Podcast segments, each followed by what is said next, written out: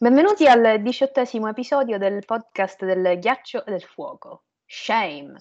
Probabilmente parte 1 perché divideremo, visto che abbiamo sforato le 20 pagine script. Siamo i soliti. Io sono Chiara e con me ci sono Beatrice, Marco, Jacopo e Domenico. Ciao! Ciao! Ciao. In questo episodio assistiamo alla camminata della vergogna e non penso di dover dire altro perché l'episodio sarà piuttosto pesante in alcuni punti.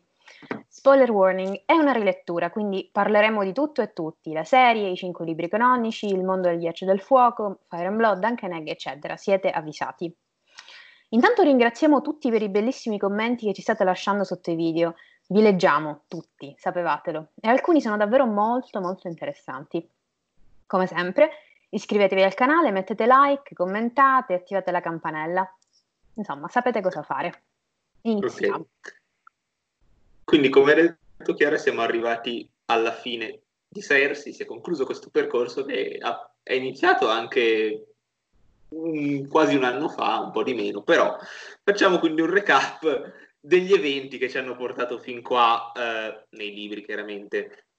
Allora, Cersei 1 inizia il 7 febbraio del 300, è la notte della morte di Tywin e il capitolo arriva anche fino all'alba successiva. Il 12 febbraio si svolgono i funerali di Tywin e il 15 febbraio il matrimonio di Tommen. Il 16 marzo eh, arriviamo a Cersei 4, dopo appunto Cersei 2 Cersei 3. Eh, Cersei ha ricevuto i messaggi da Dorn, eh, gli è arrivata anche le lettere della valle. Alla mattina Davos è stato imprigionato a Porto Bianco e eh, giunge la notizia che la compagnia dorata ha rotto il suo contratto con Mir. Viene anche informata che Jon Snow è diventato il loro comandante, che l'Alto Septon è morto e eh, dà istruzioni a Osney di sedurre Margery. Il 22 marzo arriviamo a Cersei 5, mh, mm, Cersei invia degli uomini a uccidere Bronn e vengono costruiti i primi tre dromoni che ehm, aveva ordinato in Cersei 4. E Davos mh, mm, giunge notizia che apparentemente è morto. In realtà no, però vabbè, ad Aprodo del Re giungono notizie sfasate. Il 10 aprile, eh, Cersei 6, eh, Cersei fa una scelta disgraziata, ovvero accetta il riarmo del credo. Eh, poi, stacco di quasi un mese, arriviamo al 7 maggio, Cersei 7, notizie is- dalle isole Scudo, ehm, ovvero inizia l'attacco di Euron.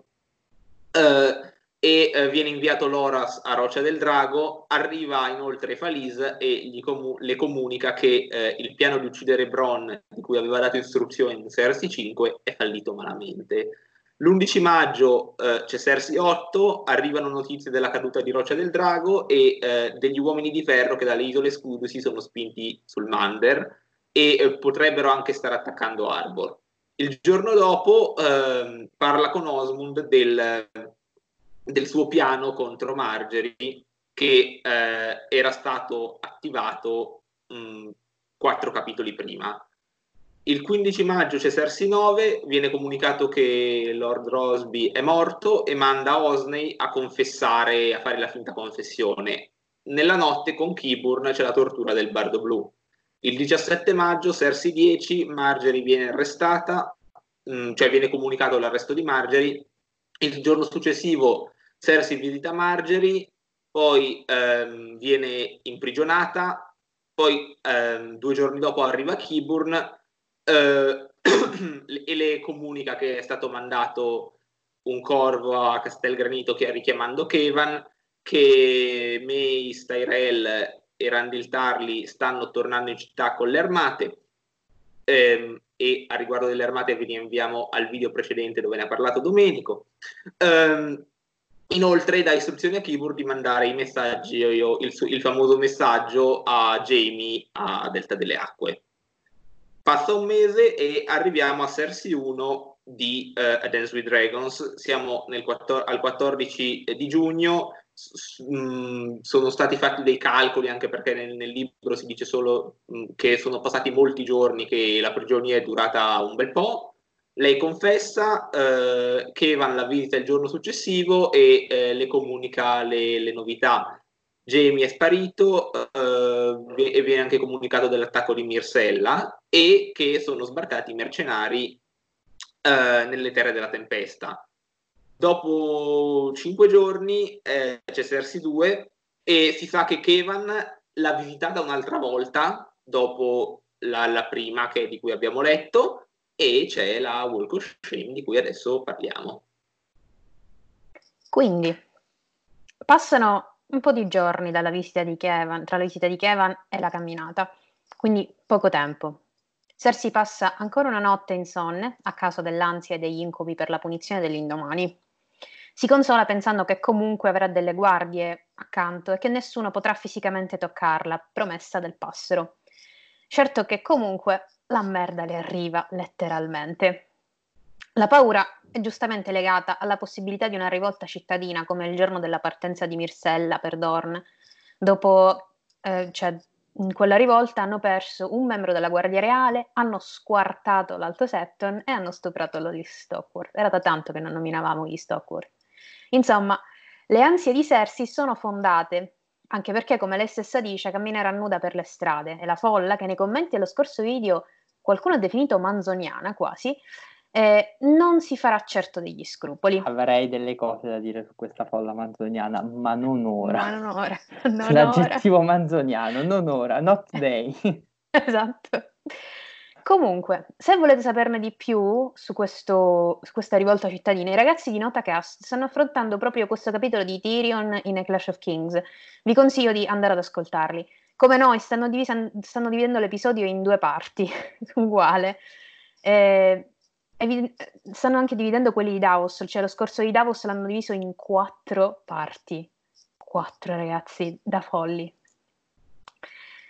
Cersei si paragona a una leonessa in gabbia che cammina, per, che cammina per la cella senza meta, pronta ad attaccare alla prima provocazione. E da questo paragone parte un piccolo flashback. Ci racconta di un episodio della sua infanzia con Jamie. Avevano dei leoni a Casterly Rock, eredità di Titus, e i gemelli si sfidavano a chi si avvicinava di più con la mano al leone. Lei ha vinto, addirittura l'ha accarezzato e si è fatta leccare la mano, prima che Jamie, il più assennato dei due, la tirasse via e rifiutasse la sua sfida nel far meglio. Questo dimostra che, per quanto Jamie ovviamente sia impulsivo, testa calda e sempre pronto all'azione, non è stupido e sicuramente non corre rischi inutili, al contrario della sorella, che è tutto quello che abbiamo elencato sopra, con l'aggiunta di un pizzico, forse anche troppo, di incoscienza. Cersei ovviamente da questa esperienza deduce che, avendo Jamie rifiutato di accarezzare il leone, non avesse le palle, la spada e tutti gli insegnamenti utili dovevano andare a lei e non a lui. Cersei si consola sia col pensiero che la camminata durerà poco, sia col pensiero di Tommen. Era la sua unica via di salvezza. O forse no. Insomma, è costretta a fidarsi dello zio anche se non vorrebbe e si rende conto che non può nemmeno rifiutare perché non ha di chi fidarsi a corte e all'interno del credo. Ergo, un processo no- non normale non gioverebbe mai a lei, gioverebbe forse a Margini. Lo zio, che non ha alzato un dito per aiutarla o agevolarla, certo, mh, mm, è stata ovviamente una sua idea, non poteva fare nulla, non poteva fare niente per aiutarla. Eh, non si fa più vedere e ovviamente il suo modo anche per vendicarsi per la storia di Lancel, come avete detto bene nei commenti dello scorso video. Ci dice, se solo Jamie avesse, non avesse perso la mano, come se fosse effettivamente colpa sua. Questa non è la prima volta che, J- che Cersei lascia trasparire il suo risentimento verso la mancanza del gemello o la mancanza della mano del gemello come se fosse stata colpa sua. Lo stesso atteggiamento lo possiamo ritrovare nei POV di Jamie in A Storm of Sword, terzo libro. Tanto vale comunque non pensarci perché Jamie ha perso la mano ed è sparito con Brienne. Avrebbe chiesto, leggasi imposto, a Tommen di inserire tra le guardie reali un campione a sua scelta, altrimenti la camminata sarebbe stata l'ultimo dei suoi problemi, anche perché Tommen è più malleabile di Geoffrey, quindi lo può fare. Cioè, immaginatevi la stessa situa- situazione con Geoffrey sul trono la città in rivolta in meno di un giorno. Non mi verrà affatto alcun male, se si dice, solo il mio orgoglio ne soffrirà. Ora, in inglese orgoglio è pride, così come pride è anche branco di leoni. In questo caso l'interpretazione può essere ambivalente, cioè sì ne soffrirà in primis Cersei come persona, come madre, come regina, ma ne soffrirà di conseguenza l'intero branco, non solo più come qualcosa di, visto come qualcosa di intoccabile, etereo avvolto dalla bellezza, quasi divino, come voleva Tywin, ma come umano, fallibile, debole e diviso. Cersei continua, illusa che Jamie, in teoria, potrebbe ancora presentarsi e fare la parte del cavaliere coraggioso che salva la fanciulla in pericolo. assolutamente. Peccato che Jamie l'abbia già interpretato quel ruolo e non con lei. Al mattino le tre grazie vengono a prenderla, ma non sono sole. Eh, con loro alcune sorelle del silenzio, bruttissimo segno, e altre novizie. Immaginatevi questo piccolo esercito di suore nella vostra stanza con dei rasoi in mano, cioè tipo incubi a vita. E qua arriva il bello. Tosata come le pecore, ci dirà Cersei stessa, perché già sul momento lei capisce che dovranno rasarla, prima i capelli e poi con suo grande stupore il resto, perché bisogna presentarsi così come mamma ci ha fatti per espiare i nostri peccati. A denti strettissimi, Cersei accetta la rasatura dei capelli. Non avrebbe dato loro il piacere di sentirla urlare. Io sono Cersei di casa Lannister, la leonessa della Rocca, la vera regina dei sette regni, figlia legittima di Tywin Lannister, e i capelli ricrescono. È una frase favolosa, con intenti ovviamente motivazionali pazzeschi. Peccato che a fine POV lei sia totalmente distrutta e questa sua rivoluzione sia venuta meno, per ovvie ragioni, è chiaro. Procedono con la rasatura prima dei capelli e poi del resto del corpo. Quando arrivano a rasar, rasarle, scusate ragazzi, non so leggere, a rasarle il pube, nel momento più sbagliato, le vengono in mente dei ricordi di lei e Jamie a letto insieme e paragona il calore dei baci di Jamie al freddo gelido del rasoio. Wow. Cersei descrive i suoi capelli dorati come una seconda corona, il che ci dà la conferma che le corone dei figli nella profezia di Maggie fossero da interpretare come capelli, quindi quello fosse un indizio sulla paternità e la vera identità. Cersei qua perde la sua seconda corona e viene lasciata vulnerabile, nuda e sola. Ciocche di capelli dorati cadevano sul pavimento, non le era stato permesso di curarli adeguatamente rinchiusa in quella cella, ma anche non lavati e aggrovigliati brillavano al sole. Immagino che i capelli di Jamie riflettessero la luce del sole allo stesso modo nella forca rossa quando decise di radersi per non farsi riconoscere. Ora, c'è un discorso molto interessante da fare sul significato dei capelli in A Song of Ice and Fire. Passerò tra pochissimo la parola apea. Ma permettetevi di fare una piccola digressione sui gemelli. È una cosa che mi è venuta in mente un giorno durante il riposino pomeridiano, quando non ho dormito. E la scrissi su Twitter in inglese e questa è la traduzione con qualche aggiunta. Cersei viene rasata dalla testa ai piedi alla fine del suo viaggio, del suo percorso, almeno fino ad ora. Perdendo i capelli, Cersei perde anche il suo potere, la sua bellezza, la sua personale corona d'oro e, in ultimo, ma non, per, ma non per importanza, parte della sua identità come Lannister, parte di quello che la rendeva regina. È un atto di violenza con l'evidente scopo di umiliarla. Jamie, invece, si era i capelli all'inizio del suo viaggio, letteralmente, di riscoperta personale e ricerca della sua vera identità come POV. Lo fa volontariamente con la speranza di nascondere la sua, la sua identità, forse anche nella speranza di mettersi il passato alle spalle e sfuggire ai suoi fallimenti militari. È un atto di volontà, non c'è umiliazione dietro né violenza. È un modo per lui di iniziare un nuovo capitolo della sua vita, un po' più distaccato dal branco, dal suo orgoglio, pride. Cersei desidera ardentemente diventare un leader, il leader del branco. Brama il posto di suo padre, d'altronde si definisce sua figlia legittima, sua unica figlia, il figlio che avrebbe voluto ma che non ha, sempre secondo lei. Ma il taglio dei capelli è un brusco risveglio, è un ricordargli che lei in fondo non lo è, non potrà mai esserlo perché non è più potente di lui, è uno schiaffo in faccia alle sue ambizioni. Jamie non ha mai espresso le stesse ambizioni della sorella, il suo ruolo come erede mai messo in discussione nonostante la sua entrata nella Guardia Reale. Sappiamo però in fondo che Jamie forse non vuole questo per lui, da qui forse il taglio dei capelli, la sua prima vera scelta da libero detestato dalla sorella e odiato dal padre. Ora, il thread di commenti è finito non aveva esattamente uno scopo, era solo un dettaglio che avevo notato, ma io non sapevo come finirlo e quindi per chiudere in bellezza ho citato Fleabag, seconda stagione. Hair is everything e sappiamo che in A Song of Ice and Fire i capelli hanno un certo significato. Eh sì, allora in tutta la saga abbiamo diciamo delle azioni sui capelli, sia il taglio che la tinta che non sono semplicemente semplici notazioni estetiche così di passaggio come nota di colore, ma hanno un preciso significato per i personaggi che lo fanno o lo subiscono e segnalano un punto di svolta nei loro archi narrativi. Il taglio dei capelli interessa vari personaggi principali, tra cui, oltre ovviamente a Cersei che vediamo in questo episodio, in questo capitolo, anche il suo gemello Jamie, come diceva appunto Chiara, eh, Daenerys e Arya. La ragione per cui il credo rasa Cersei è palese e ci viene ben spiegata dalla stessa regina quando si rende conto di quello che stanno per farle. Ed è stato ribadito anche in un'intervista dallo stesso George Martin, cioè si vuole mostrare la peccatrice come mamma l'ha fatta, senza più niente da nascondere o dietro cui nascondersi, senza più segreti a celare i propri peccati che ormai sono stati confessati senza più strumenti per alimentare la propria vanità e trasparente nell'ammettere davanti a tutta la città il proprio pentimento. D'altro canto, al di là di queste motivazioni moralistiche, la verità che Cersei stessa capisce immediatamente è che sia il passero ma anche il caro zietto Kevan la vogliono il più, il più vulnerabile possibile, cioè si dice as naked and vulnerable as a woman could be, cioè um, eh, più nuda e vulnerabile di come mai, mai può essere una donna, insomma, in modo che la camminata le tolga qualunque residuo di orgoglio e la spezzi al punto da rendere impossibile un suo ritorno al potere. Come Kevin le ha messo in chiaro già nel capitolo scorso, sia che vinca sia che perda il processo, ormai i suoi giorni da regnante sono finiti e rimarrà comunque lui reggente.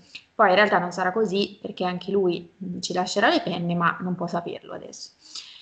Eh, il taglio dei capelli Arriva però anche come un, quasi un rito a segnalare il punto più basso, almeno finora, per Cersei, cioè il momento dell'umiliazione e della sconfitta bruciante.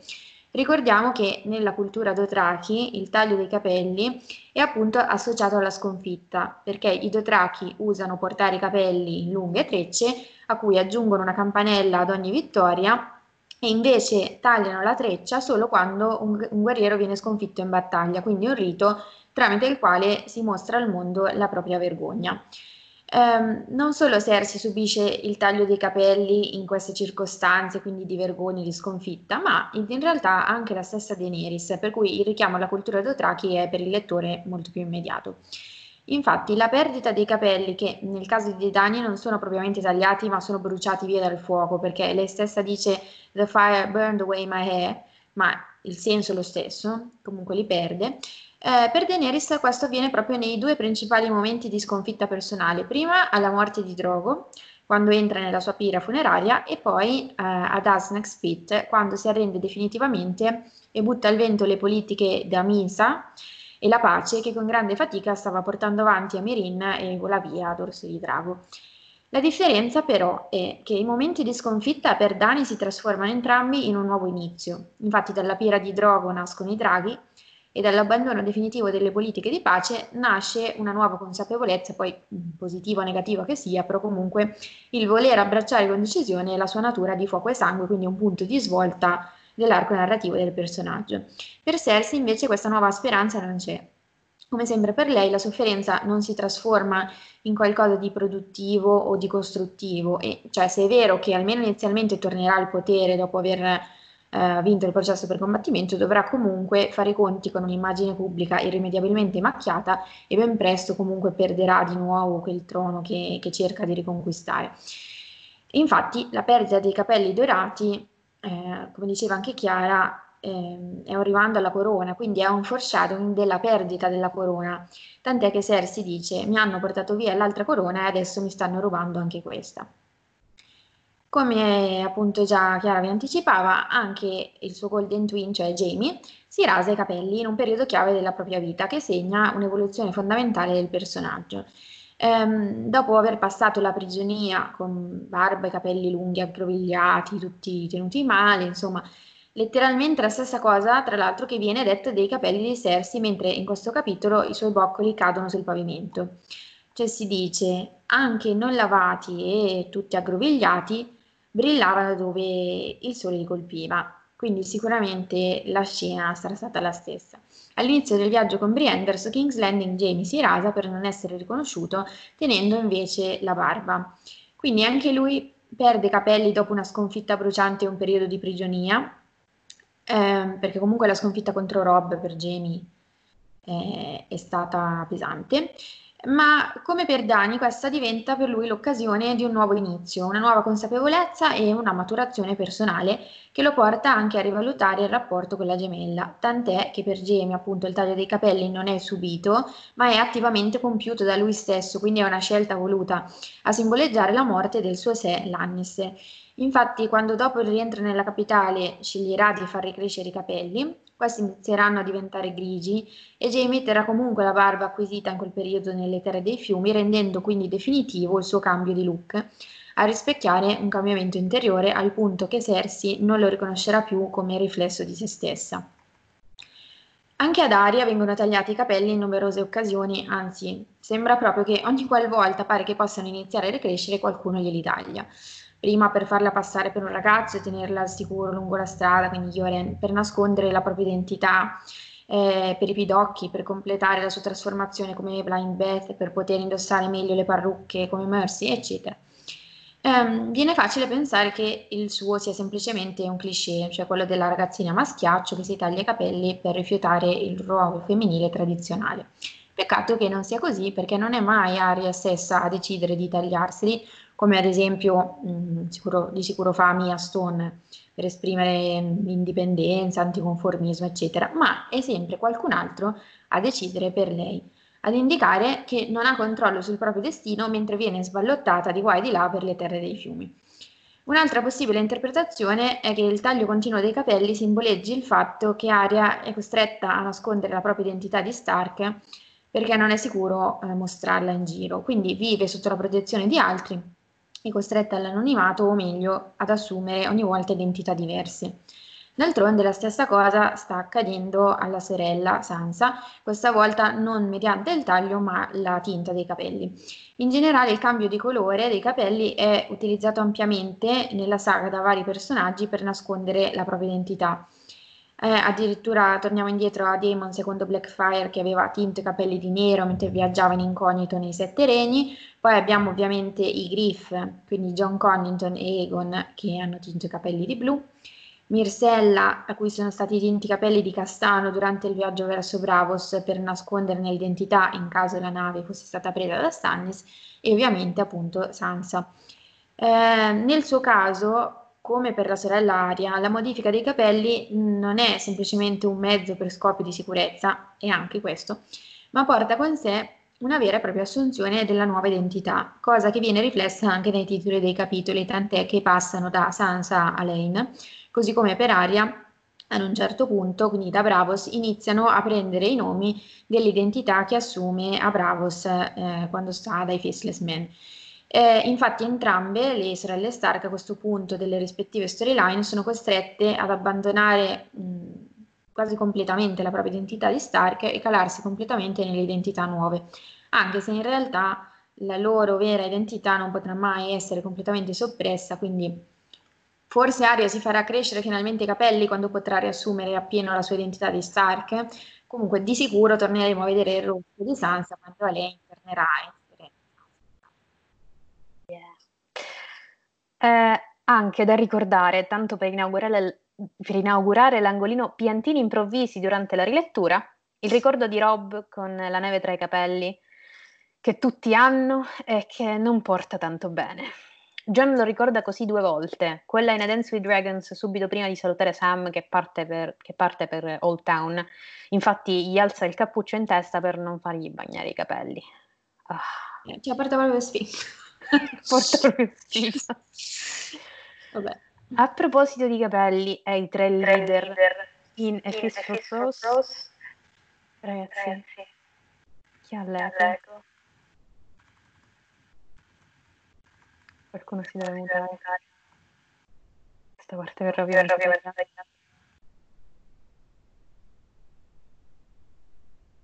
Ok, non c'è più l'eco.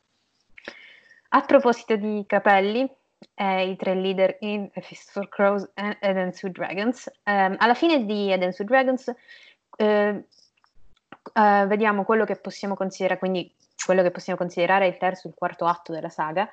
Vediamo questi tre leader al punto più basso del loro arco narrativo, al contrario di quello che si potrebbe pensare. John morto con la carotide tagliata e un paio di coltelli conficcati nel corpo per, tor- eh, per tornare ai capelli Cersei pelata, incazzatissima e sconfitta accanto a un tranquillissimo Tommen, sicuramente starà pensando a un modo per farla pagare a tutta la città, magari però non sperate nella favoletta che vi hanno raccontato nella 6x10, va. Anche se ci sono degli indizi riguardo questo, non l'esplosione ma il rogo, precisamente in Sansa 4 e Clash of Kings, dove Sansa rivela a Dontos che vuole il tempio bruciato, praticamente ehm, fino alle fondamenta. E se avete fatto attenzione sapete che ciò che Sansa desidera diventa realtà in un modo o nell'altro, quindi be careful of what you wish for. Daenerys, pelata, dolorante e in preda alla dissenteria, che sta finalmente tornando indietro alle origini nel mare Dothraki, come ha detto Bea, poi per risorgere come figura profetica, messianica, eccetera, eccetera. Quindi li vediamo affrontare, morire e cacare nel deserto, e io mi aspetterei un The Winds of Winter pieno di vendette, e per come la vendetta viene dipinta nel Song of Ice and Fire, non sarà affatto bello, catartico in alcuni casi. Alla fine di tutto, Cersei, a Cersei scappa una risata isterica, perché come abbiamo detto già nello scorso episodio, è sull'orlo di una crisi di nervi costante, esattamente come noi. E le viene data una veste bianca a simboleggiare il suo quasi essere di nuovo pura e pulita da tutti i suoi peccati. Poco prima aveva pensato a come torturare la setta. Ma sì, lei è sicuramente pronta per la redenzione. La veste ovviamente serve solo per il tratto di strada dalla cella fuori le porte del tempio per non sviare i santi preti e non sconvolgere le novizie, Ipocrisia, portami via. Eh, chiede se le saranno permessi i sandali e Moelle le dà una di quelle risposte che, a cui si può solo reagire con una sequenza di sprangate sui denti ben assestate. Le strade non sono sporche come i tuoi peccati. Sei nata coi sandali? No, e allora ecco la tua risposta. Ma cosa ti costava dire no? Punto. Vabbè. È proprio gratuita comunque, cioè questa, Septa Moelle tutto il tempo è proprio gratuita e cattiva. Esatto. Cioè, Septonella è in verità la più carina con lei. No, la più carina è la terza, come si chiama quella cicciottina? Colera. Sì. Cioè, va che È ci- la meno peggio. No, sai, mi è venuta la scolera la settimana scorsa, non sono potuta andare al lago, è uguale. Uguale, uguale. Allora, ragazzi, qua attenzione. Le campane iniziano a suonare. Madonna. Come dicevo lo scorso episodio, qua ne abbiamo un'altra traumatizzata dalle campane. Oh, da quando è andato in onda quell'episodio non c'è occasione per Ice and Fire di ricordarci che le campane esistono, in universe suonano e hanno diversi significati ben precisi. In questo caso non saranno solo le campane al tempio a tormentare Cersei, che già aveva avuto dei problemi con queste, tipo alla morte di Robert per i vari matrimoni o alla battaglia delle acque nere, ma anche nella campanella, la campanella della setta che accompagna quel famoso shame, shame, shame, ripetuto in continuazione. In questo caso le campane avvertono la popolazione che al tempio sta succedendo qualcosa di importante e a cui vale la pena assistere. No, magari no, però vabbè. Di nuovo, le campane delle torri stavano suonando e questa cosa verrà ripetuta altre volte, eh, ripetuta anche per tre volte, quindi qua abbiamo, madonna ragazzi, queste campane vengono fuori ovunque. Io sono sconvolta, in modo ovviamente positivo da tutti questi richiami. Almeno una cosa l'hanno azzeccata, anche perché è sicuramente direttiva di Martin. Cersei attraversa la stanza principale del tempio, interrogando, eh, cioè, interrompendo scusate, le preghiere dei fedeli e raggiunge l'entrata a testa alta, non degnando nessuno di uno sguardo, anche se sente lo sguardo dei sette pesante su di lei. Rivediamo Ser Theoden, che avevamo incontrato qualche capitolo fa, che la scorterà durante tutto il cammino. Con lui, Lancel, il suo sangue è traditore. È quel famoso She Never Forgets a Slight di Tyrion, qua lo vediamo in tutta la sua bellezza, perché lei si ripromette di non dimenticare mai cosa le ha fatto Lancel. Bene, finalmente sono fuori. C'è vento, la città puzza incredibilmente e lei si ritrova nel punto esatto in cui hanno ucciso Ned Stark due anni fa circa. Boom, primi ricordi. Riaffiorano i primi traumi del passato e lei mm, non può tenerli effettivamente sotto controllo. Eh, le barriere sono crollate, si sta lasciando un po' sfuggire la situazione di mano. E davvero in queste 18 righe ci sono così tante informazioni che varrebbe la pena leggere il passaggio intero, ma non lo faremo, è troppo lungo. Quello che faremo è analizzare la sua reazione e i suoi pensieri. Ned Stark non doveva morire, ma questo lo sapevamo già perché Cersei ne aveva parlato con Tyrion in uno dei primi capitoli di A Clash of Kings. Di sfuggita Cersei aveva accennato al fatto che Stark avrebbe dovuto prendere il nero, così facendo evitando, così facendo, evitando l'entrata in guerra di Robb. Il tutto era stato concordato da Varys, quindi non c'è lui dietro l'idea della morte di Ned. Chi c'è dietro è dito corto, che Cersei qua ci dice essere stato coinvolto nelle negoziazioni per mandare Stark alla barriera. Ma è veramente così? Ni. Sappiamo con certezza che Varys ha fatto il grosso e che non lo voleva morto, ma Littlefinger non c'entra nulla con questo, il che ci porta all'unica soluzione possibile. È stato lui a sussurrare all'orecchio di Geoffrey che un'esecuzione avrebbe cementato il suo regno e il suo potere in città, dimostrando che lui era il re e che avrebbe fatto quello che voleva, no matter what. Gli unici pronti e non confusi quel giorno, eh, che hanno obbedito senza fiatare e correndo, erano appunto Geoffrey, Cyril Payne e Lord Janus Lint, che casualmente era al solo di corto. Veniamo a sapere inoltre che Cersei aveva piani ben precisi per Sansa, sempre prigioniera di corte, cioè un matrimonio Lannister di secondo ordine. Inoltre, notizia fresca, questa è la prima volta che leggiamo di questo, ricorda, lei ricorda come Dito Corto abbia chiesto la mano di Sansa praticamente subito dopo che, che lei è stata costretta a scrivere la lettera a Rob, a sua madre e a Grande Inverno. Yikes. Che eh, schifo, ragazzi. Posso interromperti un secondo? Cioè, questa secondo me è la prova più schiacciante del fatto che non può che essere stato lui a um, mettere la pulce nell'orecchio a Geoffrey e quindi farlo um, uccidere Ned. Perché, eh, vabbè, è vero che sappiamo da principio che Dito Corto è quello che ha messo in moto la guerra dei Cinque Re e comunque in, in ogni caso l'ostilità tra Stark e Lannister con la questione del dell'assassinio di John Arryn e poi facendo inviare a Liza la lettera che incolpava i. Però mh, mm, cioè, il fatto di essersi eh, offerto, quindi ha, ha, fatto la mossa palese eh, di sposare Sansa e avendo ricevuto un rifiuto, basta, cioè nel senso lui a quel punto sa che se Ned Stark resta vivo, lui mh, mm, chance non ne ha, zero. E quindi ehm, l'unica cosa che può fare è eh, farlo fuori il che tra l'altro gli gioca a suo favore per, per creare scompiglio e in quel caso probabilmente io non credo che a questo punto avesse in, in mente tutta la, già la questione della valle, non lo so, però in ogni caso in questo modo aveva la possibilità di eh, giocarsi Sansa in un'altra maniera, perché se, se, non, se, quel giorno Ned non fosse morto basta, le sue, opzioni, le sue possibilità con Sansa erano morte, e quindi sicuramente è stato lui mille per mille. Sarebbe aperto la strada del nord semplicemente prendendo Sansa. Mm-hmm. Eh, anche perché nel momento in cui scoppia la guerra, il giovane lupo, noi non, povero Rob, noi lo diamo per vincitore perché lo conosciamo e cosa ha fatto, ma all'inizio della guerra, tu pensi, c'è un ragazzino di 16 anni che scende in guerra contro Tywin Lannister, quante speranze ha? Il giovane lupo muore in due giorni, io ho la seconda figlia Ned, ho sposato la seconda figlia di Ned Stark, Basta togliere di mezzo due bambini e sono l'erede di Grande Inverno. Sposavo l'erede di Grande Inverno. Mm-hmm. Eppure non gli è andata così. Bravo Rob. Grazie a Dio. Grazie Rob. Grazie. Allora, abbiamo inoltre, sempre in queste famosissime 18 righe, la conferma di quello che abbiamo detto molte volte in precedenza. La guerra doveva essere contro Stannis, non certo contro gli Stark. I ricordi di quel giorno sembrano molto distanti sono tutti morti, compreso suo padre, e quel giorno non guardavano Stark, ma lei. In tutto questo lei è nervosa, turbata dai ricordi e sicuramente spaventata, nonostante lei stessa si dica e cerchi di convincersi che non lo sia e sia forte abbastanza da affrontare questo calvario. Il volto del popolo, del popolo è il solito, ci sono mercanti, panettieri, ladri, ragazzini, mendicanti, donne, uomini in egual misura, Sembra che tutto approdo del re sia là per assistere alla sua vergogna. Tutto approdo, tranne la sua famiglia. Giustamente nessun leone della rocca può essere associato a questa umiliazione, c'è una reputazione da salva- salvare. Ma è vero? Lei è sola, forse nel momento in cui la, una faccia familiare dalla sua parte, non Lancel ovviamente, le avrebbe dato un po' di conforto, ma probabilmente è parte della sua punizione per come l'ha concepita lo stesso odore.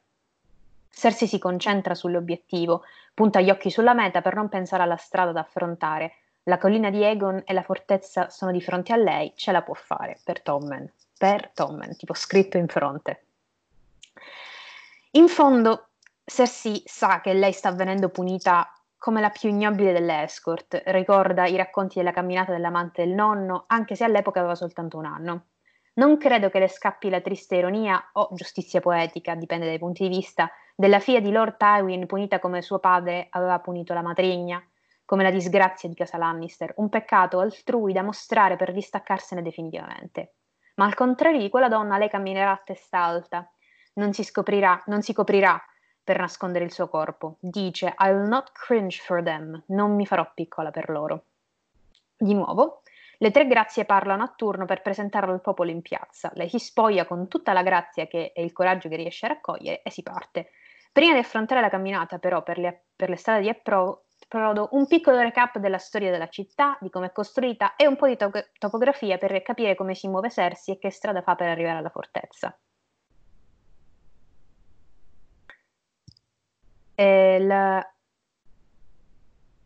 Ok, scusatemi. Allora, piccola storia di Approdo del Re.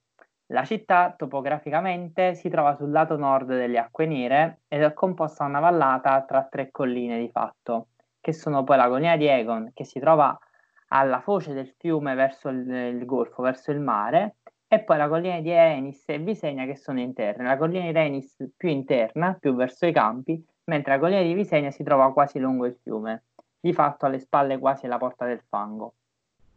Allora, prima dell'arrivo di Egon era semplicemente un villaggio di pescatori in un territorio conteso tra piccole lorde e sovrani dei fiumi e il re della tempesta. Ricordiamolo, il porto importante della regione era Duskendale e questo ovviamente ha portato agli eventi che conosciamo bene con il Re Folle di cui parleremo anche prossimamente tra l'altro. La città comunque viene fondata nel punto in cui Egon approda, per questo il suo nome, e riceve la prima incoronazione alle sorelle. Uh, spontane- ovviamente uh, l'universo in cui viene concepita la città è evidentemente molto medievale e ciò uh, lo rende evidente dal fatto che cresce molto velocemente la città e spontaneamente intorno a quello che Egon decide fondare, di fondare come il suo primo castello sul continente, cioè Fort Egon. Perché dico che è una cosa tipicamente medievale? Perché le città capitali avevano un regime di tasse particolari per cui tutte le classi meno ambienti di un regno si andavano a concentrare in queste città perché lì pagavano meno tasse, dovendo depositare solo una tassa al re e non a un feudatario locale, oltre alla tassa al re e al clero. Uh, la città cresce a tal punto che mh, mm, in pochissimo tempo si rendono necessarie sia la cinta muraria, che in verità viene detto sempre bella poderosa, sia sette porte. E sette porte, ragazzi, non sono poche per una città medievale probabilmente la cinta muraria ci, ci, viene detto in più punti che si è resa necessaria soprattutto un, da un certo punto in poi. All'inizio i Targaryen pensavano di poter difendere il castello e la città con i draghi, poi ovviamente col tempo e col fatto che Egon non sempre si trova in città, ma stava sei mesi in città e sei mesi a Roccia del Drago, eh, ovviamente lasciava la città sguarnita e per questo motivo ha dovuto costituire sia la sua guardia personale per proteggere il resto della corte, oltre che lui stesso, sia le mura. Successivamente, ma sempre sotto il regno di Egon durante gli ultimi anni, viene fondata sulla collina di Renis il Tempio della Memoria, per la morte della sorella durante la campagna di Dorn, mentre sulla collina di Visegna all'inizio il posto resta vacante, la collina di Visegna è quella su cui oggi abbiamo il Tempio di Belor, e poi viene alloggiato l'Ordine degli Alchimisti. Ora, molto ci sarebbe da dire su come abbiamo um, in tutti i libri di Martin, anche il mondo del ghiaccio e del fuoco, vengono contrapposte. Da una parte c'è Old Town, dall'altra parte Approdo del Re, e si dice che rivaleggiano continuamente tra di loro. Approdo del Re è più popolosa ed è un po' più grande, ma Old Town è più bella, è più pulita ed è fatta meglio, è meglio acciottolata, anche se dice mezzastra, funziona meglio, è più antica. Da una parte abbiamo Old Town, con la cittadella e con i maestri, quindi con il sapere scientifico. Dall'altra parte abbiamo Approdo del Re con l'ordine degli alchimisti, quindi dei piromanti, che si rifà ovviamente alle magie e alle conoscenze non scientificamente comprovate. È come in qualche modo se la natura razionale quasi di Old Town si contrapponesse diametralmente alla natura irrazionale e topo- anche topografica con cui si è costituita Approdo del Re. Quello che conosciamo in verità come Tempio di Baylor che è l'edificio principale del culto del continente occidentale in questo momento, del culto dei sette nel continente occidentale, si è costituito solo molto più tardi, cioè con Belor il Benedetto, la cui statua sta nel piazzale tra l'altro davanti al Tempio, poiché eh, prima di questo momento era Old Town proprio il, ad avere il Tempio stellato ed era qui che si trovava l'Arte Septon. Successivamente quindi si è concluso questo lungo connubio con la fede, questo lungo matrimonio con la fede dei sette, che è iniziato praticamente sotto Javis, il conciliatore, ed è finito quando Bellor è riuscito a sportare se- l'alto septimo ad approdo del re, in maniera che il re non si dovesse spostare a Old Town per la vera incoronazione ufficiale al credo, che è poi l'incoronazione considerata l'anno zero, in verità, per Egon. La città è tipicamente medievale, dicevo, ed è quindi divisa in corporazioni, questo si è reso presente anche alla toponomastica, per cui ogni strada o quartiere ha le sue botteghe professionali messe l'una a fianco all'altra. Era un modo con cui nel Medioevo praticamente si ritrovavano, um, ci si ritrovava lo straniero che arrivava da fuori, si ritrovava e capiva quale quartiere si doveva dirigere per comprare quali merci ed era un modo anche per non farsi concorrenza sleale tra i lavoratori che erano organizzati in quelle che sono chiamate corporazioni di mestiere. Abbiamo per esempio la Via del Ferro, poi sono, c'è la piazza dei Fabbri, la piazza del Fiango in cui ci sono i pescivendoli, la via dei Ciabattini e la piazza tra l'altro dei Mietitori. Quindi sono evidentemente radunati per professione. La via del ferro è quella che conosciamo perché è quella che spesso vista anche lo stesso Ned Stark almeno un paio di volte ed è quella in cui per esempio è cresciuto Genere, dove c'è la bottega Mastromotte dove viene costruita la catena per chiudere il porto e approvare il re. Mentre Uh, le residenze nobili, mettiamolo così, le magioni, quella per esempio in cui va a vivere Shea, nei, uh, all'epoca di Tyrion, si trovano sul lato di dietro della collina di Renis. Praticamente sono delle magioni che non guardano verso la città, non guardano verso la Fortezza Rossa, ma guardano verso l'aperta campagna verso nord, quindi la direzione di Stockworth e di Rosby semplicemente. E sono probabilmente anche la zona più privilegiata. In verità, nel complesso, comunque, Mhmm, da come ci viene raccontata, la città è abbastanza anonima ed è difficile orientarsi. Cioè l'idea è sempre quella di queste case a molti piani, molto alte, da cui si affaccia continuamente gente, le strade piene di fango, male acciottolate, molto strette generalmente, quindi non ci sono grandi strade libere. Sappiamo comunque dalle cartine di Martin che in verità un cardo e un documano esistono comunque, per cui dalla porta del fango si sale sopra e si va dalla porta del ferro fino alla porta del, degli, del leone in fondo. Ed è qui che si congiungono ovviamente la strada, eh, la strada re che porta da nord verso sud con la via, del, la via dell'oro che porta verso l'ovest. Uh, per quanto riguarda le strade che fa Sersi, uh, sappiamo che la rivolta a cui fa riferimento, mi avvicino a quello che dobbiamo dire questo, su questo capitolo, quella là di Tyrion, praticamente è nella strada dell'Uncino. La strada dell'Uncino è una strada che si trova alla base della collina di Egon e porta um, praticamente quasi alla porta del fango, quindi lungo il fiume al porto di Approdo del Re verso il castello, cioè gira a un certo punto, intraprende, la, inter, eh, si incanala nella strada che sale verso il castello sulla collina di Egon.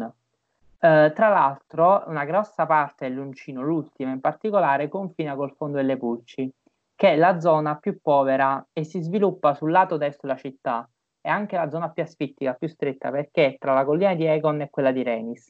Sia infatti la collina di Renis, dicevamo, ha questo um, dolce declivio che guarda verso l'esterno della città su cui si trovano le magioni, ha un lato interno molto scosceso e eh, su cui si vede praticamente sopra c'è la fossa dei draghi, in cui al, dopo la distruzione del Tempio della Memoria Megor ha allestito questa grandissima stalla in verità per i draghi e poi sul lato scosceso si appoggiano tutte queste case del popolino. Le strade sono molto strette e tortuose e lo spazio abitativo è minimo, per questo è considerata la zona più povera. Ora, che percorso fa Sersi? Non lo sappiamo, nel senso che abbiamo degli indizi, eh, ma guard- mettendoli insieme con una cartina riusciamo a ricavare un po' di informazioni. La cosa che sappiamo è che nella prima, eh, quello che fa all'inizio è vede il castello, poi durante la discesa della collina non lo vede più e a un certo punto ce la troviamo che passa per l'esterno del fondo delle pulci, perché si dice che gli abitanti del fondo delle pulci escono fuori dal fondo delle pulci per vederla passare, però che il corte non è passato all'interno. Premettendo che io penso in verità che il discorso Martin, quando ha scritto, ha provato a dare dei dati che effettivamente potessero riportare alla collina, al, alla topografia della città così come conformata nelle mappe, ma penso che il percorso sia semanticamente ambiguo, cioè l'idea di eh, una discesa a una collina, il fondo dell'essere umiliata, del perdere di vista il castello, per poi ritornare spezzata e distrutta a rivedere il castello, è evidentemente un processo molto psicologico che reale riferito alla toponomastica. Comunque, probabilmente eh, Cersei scende alla strada principale della collina di Visenia e quindi ad un certo punto la strada della collina di Visenia curva verso l'esterno della città, cioè si dirige verso, guarda verso la porta degli dei e ha la fortezza Lorsa alle spalle, per cui la fortezza si ritrova a essere coperta dal tempio di Baelor. Probabilmente quindi arriva alla congiuntura con la strada delle sorelle ed è il momento in cui Septonella le ricorda che si torna a vedere il castello, poiché la strada delle sorelle inizia a girare verso la piazza centrale di Approdo del Re e quindi in qualche maniera il, il castello ricomincia a essere, eh, a essere presente alla destra della regina e poi frontalmente subito dopo. Probabilmente da lì, dalla piazza centrale, procede lungo la strada principale, il decumano per dirla così, che porta fino alla Porta del Ferro e ad un certo punto, lungo questo decumano, che tra l'altro taglia in due il fondo delle Pulci, quindi sono questi lati a cui si avvicina uh, quando vede il popolino del, del fondo delle Pulci che esce per vederla, e tra l'altro questa è la zona in cui lei incomincia ad avere le visioni, e poi da lì praticamente prende l'uncino nel mezzo, questa strada che gira alla base della colina di Egon, e ricomincia a risalire ovviamente per la strada principale. Guardando la cartina, quello che mi sono reso conto è che questa non è la strada più semplice. Cioè, scendendo dal retro del tempio di Belor, in verità, Cersei avrebbe potuto fare dei vicoli, trovarsi sulla strada che dalla piazza principale alla porta del fango, attraversarla in perpendicolare, quindi neanche, eh, quindi neanche toccarla davvero, ritrovarsi all'uncino, risalire l'uncino ed andare verso il castello. Sarebbe stato in verità molto più veloce. Ma eh, probabilmente ci sono due scelte. Uno, il fatto che l'uncino viene ritenuto pericoloso, evidentemente dopo l'ultima rivolta, e in secondo il fatto che è stato pensato per farle allungare il percorso e farle attraversare le strade ufficiali, le strade importanti, in maniera che più gente possibile la potesse vedere all'interno della capitale, cosa che comunque sappiamo non è solita, perché dagli itinerari e dalle uscite che fanno um, la famiglia, che fa la famiglia reale quando esce dal castello, sappiamo che predilige in verità strade molto veloci e molto secondarie. Martin non pone mai l'attenzione sulle strade principali, nonostante poi li disegni la, nella cartina. Quindi probabilmente anche in questo, oltre alla metafora della discesa e della risalita spezzata verso, verso la fortezza rossa, c'è anche l'intento da parte di Kevan, ma anche dall'alto passo, di farle fare una strada più lunga che le possa infliggere una punizione anche peggiore. Mm-hmm. Sì, assolutamente. E, vabbè, poi tutti i commenti sulla topografia li facciamo dopo. Sì, anche perché eh, dovremmo mettere una cartina. Penso, sì, sì, sì, certo eh, ci serve una cartina. eh, ci divertiamo tantissimo con le cartine. Va bene, andiamo avanti.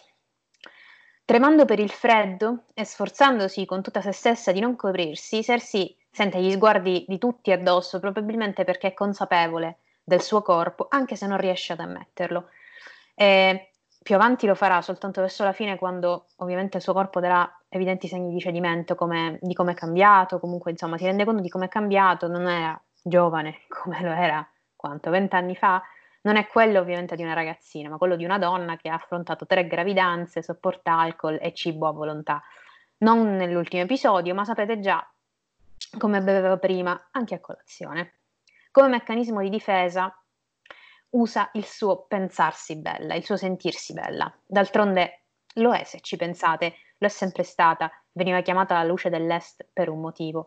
È una delle sue migliori qualità, una delle sue armi migliori e come ci dice anche Dito Corto, l'unica cosa veramente sua. Lei per non lasciarsi schiacciare dalla pressione psicologica si nasconde dietro quella sottile maschera, ricordando tutte quelle volte che Jamie l'ha definita bellissima e che addirittura Robert non era cieco al suo fascino. Eppure anche questa difesa cade come un berillo perché è fragile, quasi inutile. Ed è penoso vederla crollare alla fine, fa pietà, anche se molti comunque non riescono a empatizzare. Il che è normale, dico, diverge, di, divergenze di sensibilità e opinioni sono assolutamente legittime, non dobbiamo per forza empatizzare con un personaggio, ma simpatizzare è diverso. La camminata parte già con le prime difficoltà. La folla deve essere spostata e i suoi protettori mh, devono forzare un varco attraverso le migliaia di persone ammassate. Provate a immaginarvi, pre- quindi tipo i vostri peggiori incubi in una piazza affollatissima, nudi, eh, voi al centro dell'attenzione, quindi traumi tipo per le prossime sette vite. A me viene difficile addirittura immaginare una situazione del genere. Iniziano a piovere i primi insulti. Cersei riesce a farseli scivolare addosso, sapendo che ne arriveranno altri e ben peggiori. Eh, mentre il suo sguardo è puntato in, altro, in alto, scusate, i suoi pensieri vanno a chi ha voluto sottoporla a questo tipo di tortura. Lo zio, il passero e perché no anche Marjorie. Tanto uno in in meno non fa niente. Eh, I rumori della città si mischiano, si confondono e tra i vari scei, scei delle sette e i ragazzini che vendono pane per strada non ci si capisce nulla. Lei intanto sta attenta a non cadere per terra. In tutto questo non siamo nemmeno usciti dalla piazza davanti all'ingresso del tempio, quindi immaginate la calca fuori da questa bolla e per le stradine che attraversano, insomma, che costeggiano a fondo delle pulci. La processione avanza lentamente e Cersei quasi cade per la prima volta. Scivola in qualcosa di bagnato, ma viene ferrata prima di raggiungere terra da Septaunella. Le campane continuano a suonare. Brividi e non lo smetteranno fino all'ingresso della fortezza. E dopo la prima caduta, le cadono anche le prime cose addosso. Un uomo, che le ha ricordato il suo defunto marito Robert, le tira addosso uno stecchino di legno da cui aveva mangiato della carne, presumibilmente di topo. I residui della carne le lasciano degli residui di grasso nella coscia. E possiamo notare già da ora che Cersei inizia a vedere volti familiari tra la folla, che a un certo punto si trasformeranno quasi in allucinazioni.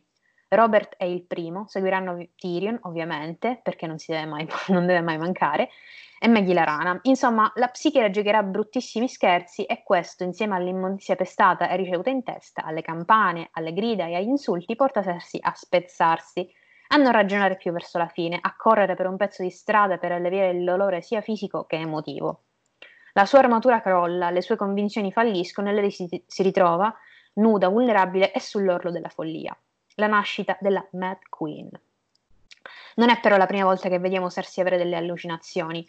Certo, non in modo così evidente e palese, ma la sua paranoia l'ha sempre portata a immaginare cose che non sono mai esistite. Stiamo parlando ovviamente sia di allucinazioni visive che uditive.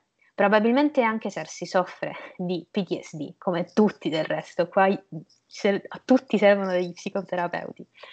Lei non si è mai ripresa dai traumi della morte del figlio o del padre e io oserei a dire che non si è mai ripresa da nessun trauma nella sua vita. Non ha mai avuto un momento catartico, forse l'unico è stata la morte di Robert, ma anche su quello avrei dei dubbi. Lei, per quasi tutta la vita, è stata tormentata dalla profezia, quindi vedeva nel fratello la sua fine. E King's Landing sentiva delle mura dei passetti come di topi, che come sappiamo probabilmente erano veri, quindi questo non ha affatto aiutato né la sua ossessione né la sua paranoia. Inoltre beve, dorme poco, ha incubi e quando dorme, dorme malissimo, quindi da buttare. Comunque, prima di approfondire questo aspetto, andiamo un po' avanti con la narrazione e vediamo chi sono i soggetti delle sue allucinazioni. Dopo una seconda caduta, questa volta non attutita dalla setta e che le procura una ferita al ginocchio, Cersei inizia a perdersi, anche letteralmente. Non vede più la fortezza, il suo obiettivo primario. Cade una terza volta facendosi male al piede, si libera dalla presa di Ser Theodan e prosegue. Sembrerebbe a testa alta, ma sappiamo che non è così. Tra l'altro, un momento prima non ricordava il nome del cavaliere a capo delle guardie, ora invece lo ricorda, segno che comunque non ci sta esattamente con la testa. Gli insulti si fanno sempre più pesanti, vanno a intaccare la sua bellezza. Il popolo effettivamente si rende conto che lei non è una dea, è una donna, e non è così bella come sembrava, resa umana come il resto di loro. Ora si possono permettere di pensarla e ricordarla così, con i seni caduti, le smaiature dovute alle gravidanze. E da qua in poi le allucinazioni. Prima suo padre, poi c'è un pozzo Melara che l'accusa con lo sguardo, faccia chi, alla faccia di chi dice che non è veramente stata uccisa da Cersei e non ci sono prove. Attenzione. Ned Stark, Sansa e Lady, il metalupo che Cersei ha condannato a morte senza motivo, è il primo che mi dice che non è stata lei, io non rispondo più delle mie azioni. Eh, ovviamente Tyrion. Eh? C'è qualcuno che lo dice. Evidentemente qualcuno lo dice. Sono sicura che al mondo ci sarà sicuramente ancora, dopo 25 anni, qualcuno che dice la stessa cosa. No. Ovviamente vede anche, Joffrey, eh, vede anche Tyrion e Geoffrey che descrive quasi fosse Jamie.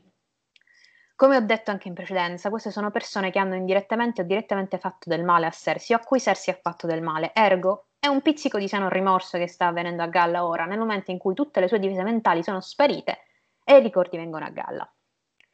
C'è anche qualcos'altro da trarre da questo momento. Cersei sta vivendo qui una sorta di mental breakdown.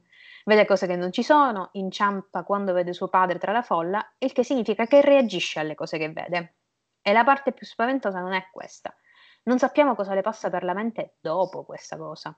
L'ultima, l'ultima cosa che vediamo è il suo pensiero, oh sì, quando Kiburn permette a Robert Strong di prenderla e le promette che lui ucciderà tutti i suoi nemici. Ci sono anche delle cose inquietanti dopo, come il fatto che si lava in modo maniacale in una vasca da bagno ogni giorno, come ci viene detto nell'epilogo. Le novizie che l'hanno assistita hanno riferito che trascorre un terzo delle sue ore di veglia col figlio, un terzo in preghiera e il resto nella vasca. Faceva il bagno 4-5 volte al giorno, strofinandosi con spazzole e di cavallo e sapone forte, come se volesse raschiare via la pelle. E ci credo, insomma, dopo lo schifo che le viene tirato addosso. Così abbiamo una Cersei traumatizzata dalla camminata, che allo stesso tempo pensa, oh sì, quando le viene presentata la cosa che uccidere i suoi nemici. Sono due emozioni forti e contrastanti in una mente già malata, che si scontrano e convivono insieme. Da questo momento in poi la perdiamo definitivamente. Implora la fine della camminata, sente e vede anche gli insulti e si nasconde ancora dietro il suo sentirsi bella, perché l'ha detto Jamie, quindi deve essere vero. Si nasconde ma non ci crede. Lei stessa si sente diversa, pensa che non avrebbe mai dovuto accettare un'umiliazione del genere e si pente, arriva a chiedersi che cosa ho fatto, what have I done? Immagina di vedere anche Maggie nell'ultima delle sue allucinazioni e scoppia a piangere. Inizia a correre coprendosi i seni e addirittura arriva a camminare a gattoni pur di arrivare alla fortezza rossa e porre fino alla tortura. Chiede tempestivamente del figlio, in lacrime, ma Kevan che intanto stava dando ordini di coprirla e portarla dentro, risponde che questo non è uno spettacolo adatto al re. Vedere la madre ridotta così in quel modo non va bene. La solleva da terra un nuovo membro della Guardia Reale, Sir Robert Strong, ironia della sorte, e che ha fatto voto di silenzio. Vedi un po' i fratelli Clegane uniti anche nella morte. Probabilmente perché non ha la testa o la testa non è quella sua. Ne avevano già parlato nelle, nell'epilogo di Kevan. Insomma, lei ha un suo campione e questo può solo rincuorarla. Attenzione alla descrizione di Sir Robert Strong. Un'ombra scese su entrambi, oscurando il sole. La regina sentiva sotto di lei freddo acciaio, un paio di grandi braccia corazzate che la sollevavano da terra, che ricorda tantissimo la descrizione di una delle figure che Bran vede in sogno in A Game of Thrones. Eh, sopra entrambe, le sorelle Stark, Sansa e Arya, incombeva un gigante armatura, in armatura di pietra, ma quando aprì la visiera non c'era nulla al suo interno se non buio e sangue nero denso. Ora, Bea fra poco vi dirà cosa ne pensa di questa cosa. No, rimandiamo alla discussione, penso che lo farò nel prossimo video perché ho un, ho un po' di roba da dire su, esatto. su queste visioni, ma mi taccio perché sennò andiamo troppo lunghi. allora, il POV è finito e con questo chiudiamo definitivamente il nostro primo personaggio POV. Ma prima di passare la parola, e comunque ci vedremo nel prossimo episodio perché ormai siamo quasi all'ora e non ne vale la pena di continuare, anche perché dobbiamo dire di cose ancora. Vorrei fare un piccolo paragone che a me sembra mm, quasi tipo una blasfemia, ma tant'è che insomma siamo qua. La camminata di Cersei è palesemente ispirata al Calvario di Gesù Cristo. Le influenze cristiano-cattoliche di Martin in questo capitolo vengono alla luce in maniera impressionante. Ovviamente ci sono sia parallelismi che antiparallelismi sono simili e contrarie.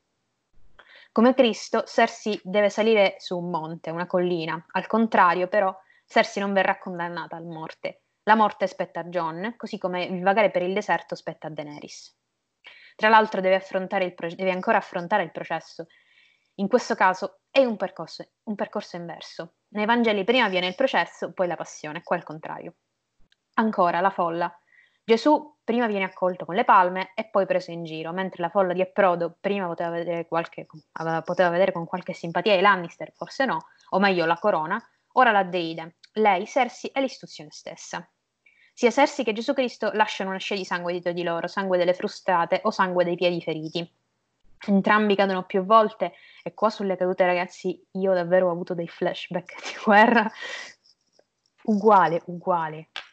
Ma a differenza di Cristo, che riceve aiuto, Cersei rifiuta qualunque sostegno da parte di Sir Theoden. Insomma, avete capito, la camminata richiama moltissimi punti dell'episodio della Passione di Cristo. Questo però non vuol dire che Cersei come John o Daenerys sia una figura messianica, anzi è quasi l'opposto. Se Cristo viene vestito da re con indosso una corona di spine, Sersi viene denudata, resa umana, calva e nuda di fronte agli occhi del mondo. E con questo io chiuderei qua l'episodio. Quindi, eh, allora, voi, eh, Jacopo e Marco, li vedrete parlare la prossima, la prossima volta. Vabbè, Jacopo si è visto in realtà, sono io quello che... Perché in origine doveva essere tutt'uno, ma poi... Ragazzi, abbiamo scritto troppo. Abbiamo scritto troppo. L'abbiamo rifatto, ci dispiace. E non avete ancora visto quelli sulla ribellione. Eh, attenzione ragazzi qua. Va bene, va bene. Eh, allora, eh, in, te- in, realtà noi volevamo tipo fermarci a prima della camminata, quindi fare tipo un cliffhanger fantastico e farci prendere a schiaffi da tutti, perché sarebbe stato davvero, davvero cattivo. Però niente, abbiamo continuato perché vi vogliamo bene. Quindi noi chiudiamo qua l'episodio. Eh, vi invitiamo sempre a condividere, commentare, mettere like, iscrivervi e attivare la campanella. Potete seguirci sempre su Twitter, Instagram, Facebook, eh, ovunque dove vogliate, potete farci domande. E niente, ci si vede al prossimo episodio. Ciao! Ciao! Ciao! Ciao.